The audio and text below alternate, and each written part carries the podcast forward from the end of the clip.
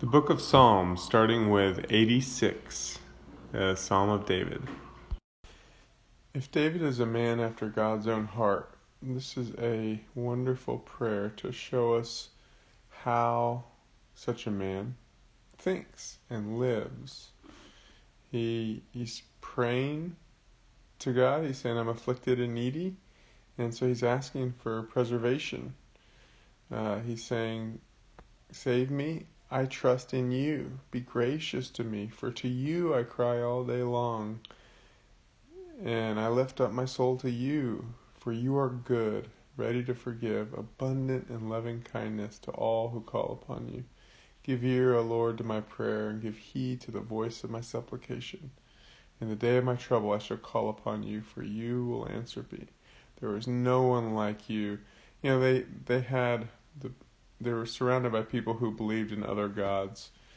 And if if you use the word gods as like a ruler or authority, um, certainly they all these demonic forces are trying to set them up as themselves up as gods, and the people worship them as such. And um, the different principalities in different regions, and but he says none of them compare to you. And then he says. Uh, all nations will come and worship you. They shall glorify your name, for you are great, do wondrous deeds. You alone are God. And he says, Teach me your ways, O Lord. I will walk in your truth. Unite my heart to fear your name. I will give thanks to you, O Lord, with all my heart, and will glorify your name forever. So he, he's saying he wants to walk in the ways of the Lord. He wants to have the wisdom of the Lord. He wants his life to be completely in line, uh, subordinated to, and living with the Lord in all he does.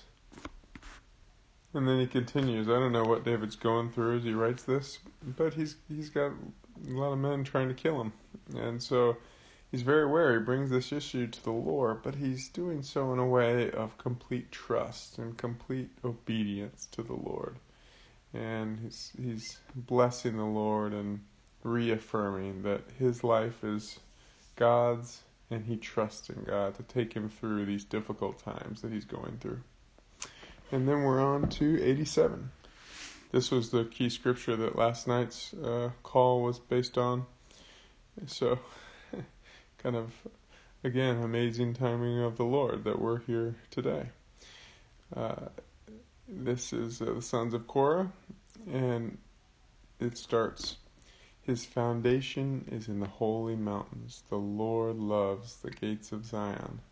Remember, the gates of Zion are the, those raised up mature sons who receive Him, who live His life, and the fullness of who He is comes into this world through such a people and he loves the gates more than all the other dwelling places of Jacob. Glorious things are spoken of you, O city of God. He says, I shall mention Rahab and Babylon. So Rahab is another word for Egypt. So these are the two key things against Judah uh, historically. Um, two key powers on you know one on either side, and they were uh, the people were at different times. Um, subjects of both. You know, they were basically slaves of both at different times.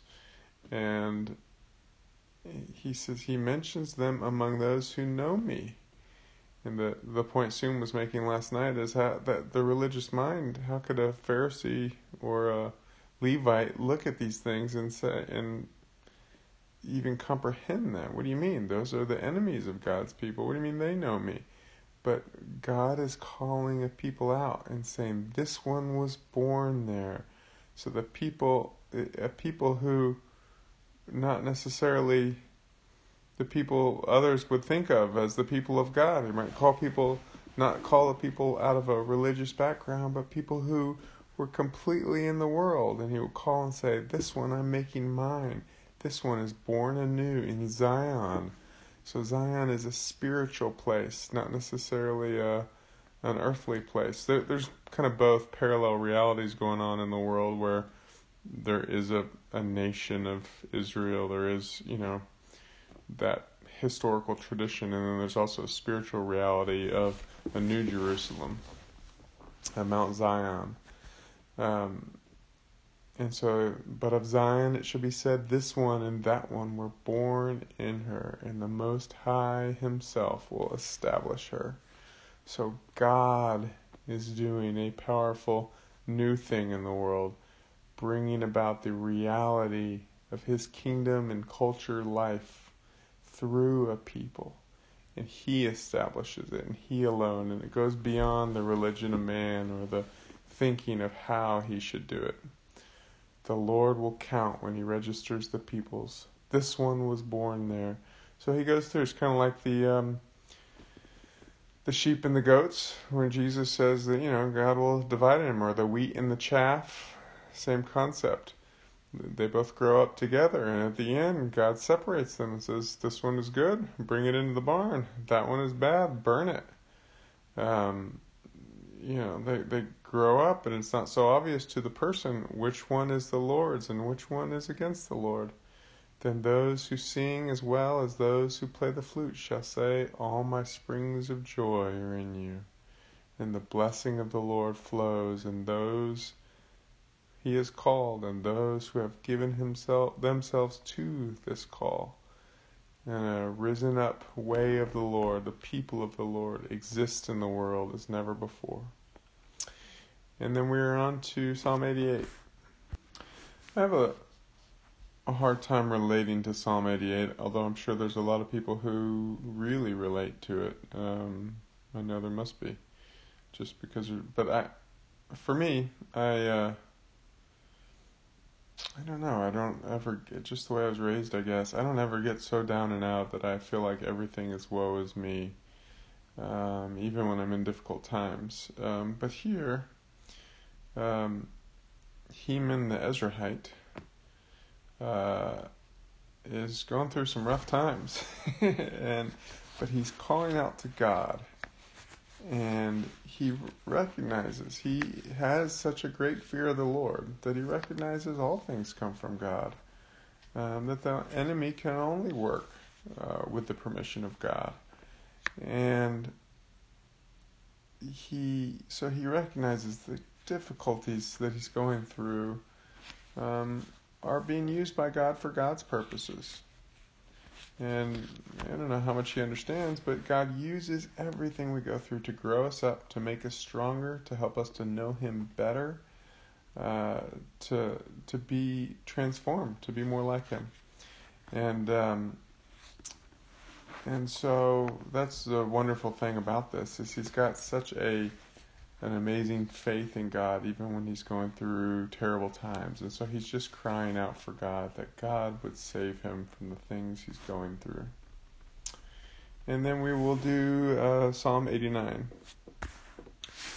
So Ethan the Ezrahite is memorialized here. We don't really know much about him, but he wrote a psalm. And he says, I will sing of the loving kindness of the Lord forever. To all generations I will make known your faithfulness to my mouth. Which is pretty cool, if that's all we know about him. That he has made known to all generations, because here we are thousands of years later. Uh, knowing the loving kindness of the Lord and through the faithfulness of this unknown person's mouth. He talks about the seed of David being established forever. And so, of course, whenever we see that, we know that there's a messianic uh, picture here because Jesus is the Son of David who is established forever and built up your throne to all generations. So this becomes Jesus, not David, uh, because D- Jesus is the fulfillment of that promise to David. The heavens will praise your wonders, O Lord.